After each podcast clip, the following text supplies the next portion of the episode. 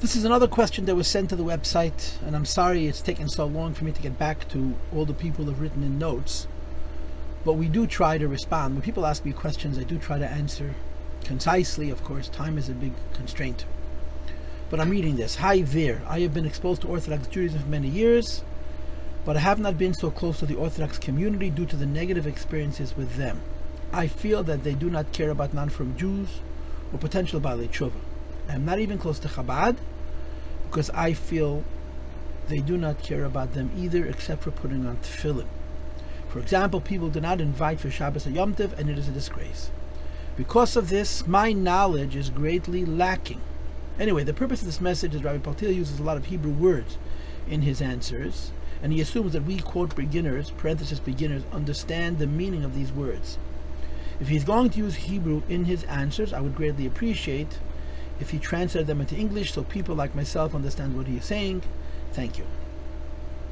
Ah, okay, I'm going to reveal a secret. um, sometimes I'm guilty of not being sensitive. And sometimes I'm using Hebrew words on purpose. Um, and the reason is because I'm speaking to many audiences at the same time.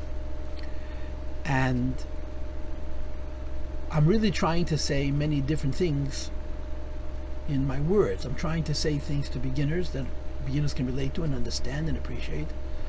And I often want to throw in thoughts for what would be called memulachim, people who are more learned. And when I say something that I feel would interfere with what a beginner would understand, I say it in Hebrew Yiddish on purpose.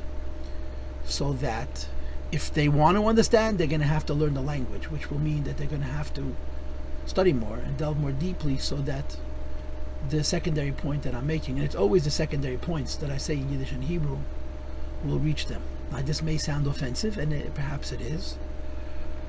Um, and I apologize for that. I don't mean to be to offend anybody.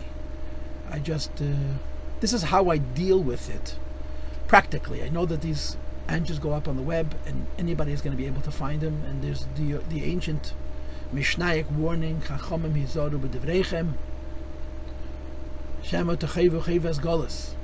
Yovo yiglu atalmidim aboyim achalechem b'yishtu. V'nimtza Shem Shemaim is chalal. I didn't quote the Mishnah precisely, but the point of this Mishnah is you have to be careful. It's not only what you say, but how your words are perceived. And I'm very weary of the risk, chas v'sholom, of chilul Hashem. I'm not careful enough, and I've been criticized by many, many times, but I try to be. And one of the ways I do this is that sometimes I'll say a secondary point, never a primary point. If it's a primary point, I, I either won't answer the question at all, or I'll say at the outset that this is a different kind of a question. Um, I'll say it in Hebrew, Hebrew and in Yiddish. Um, but your point is well taken. I'm often not careful, and I should be more careful to translate my words into English. Now, as far as your estrangement from the Orthodox community, I must tell you that this pains me deeply. It really does. And I think about the Rebbe, our Rebbe, the Rebbe of all the Jewish people, right? the Rebbe of the Tshuva movement. His entire wish, entire goal, was to bring every single Jew to Judaism and to make Judaism available to every Jew on every level, but that it should be authentic, right? I'll use that bad word again. It should be orthodox, where it's not just a philosophy, but it involves ritual, living practically as a Jew in our day-to-day lives, Shabbos, kosher, mikveh, that means Taras HaMishpacha, tefillin, and then of course from there we should radiate to more and more care, most importantly of all chinuch, raising our children as Jews and sending them to Jewish schools and giving them a Jewish education. And I'm certain that the Rebbe thought a thousand times about the fact that his supporting cast is us. His is Hasidim, and of course on the highest level it's the Shluchim. They're not the Rebbe. They're human beings. And they're fallible in many, many ways. They're fallible intellectually, they're fallible religiously, and they're even fallible, fallible socially. People hurt other people often with the best of intentions. In general, human beings are sensitive. We're living in a time of extraordinary sensitivity. You can hurt another person's feelings by telling them that you love them because they didn't like the intonation or they didn't like the context, or didn't like who else was listening to you, to them, to, to you say it to them. We're an incredibly sensitized world, and we're very easily offended, very easily offended. And we're not perfect. How many Jews turned to Judaism and were turned off by practicing Jews? Thousands. Ultimately, a human being who pursues a religious life has to understand that you engage in religious life through other Jews, rather Orthodox Jews. But if you're looking for fault, no one is going to be perfect. You'll be disappointed by each one, except a person like the Rebbe. And there are many people who feel like the Rebbe was insensitive also, but that's a different discussion. So the reality of life is that the world's not perfect, the people aren't perfect. In the secular world, uh, it's the same way, right? If you have a job, you have coworkers, you have a social group, you have a family. If you want the people around you that you engage with to be perfect, you'll live on an island. You'll be totally solitary. And that's not a healthy way to live. Now, I don't know you, and I don't know your sensitivities, and I don't know your background.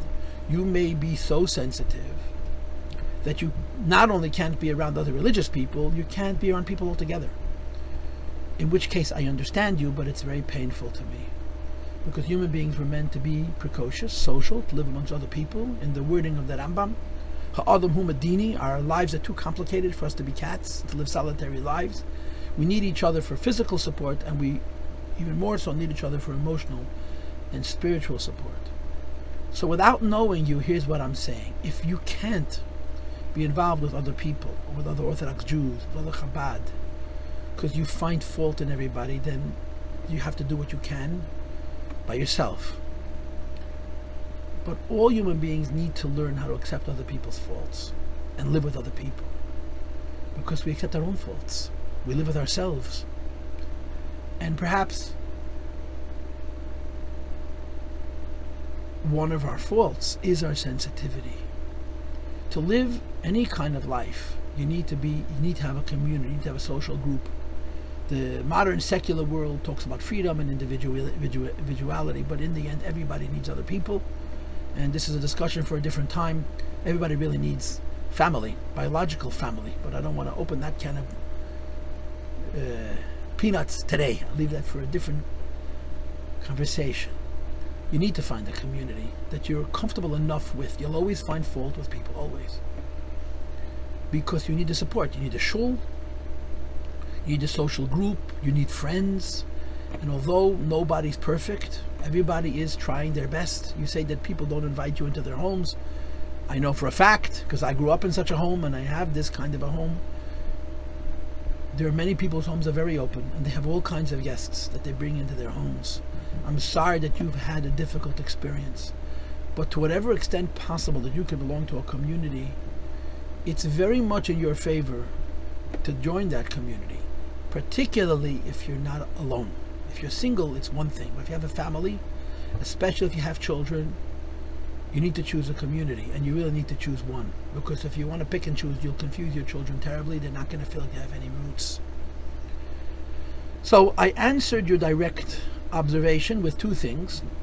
Number one, I will try to be more careful to answer Hebrew words. Number two, sometimes I actually use the Hebrew and Yiddish on purpose. And I also addressed your secondary point. I'm sorry that you feel so estranged from Orthodox Jews. And I suspect it's not just from Orthodox Jews you feel estranged from, it's from people in general.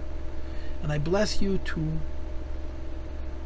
not become less sensitive, but to figure out how to deal with the fact that people are not perfect and try to be close to at least some of them because it'll make you much happier and it'll probably make you a better Jew you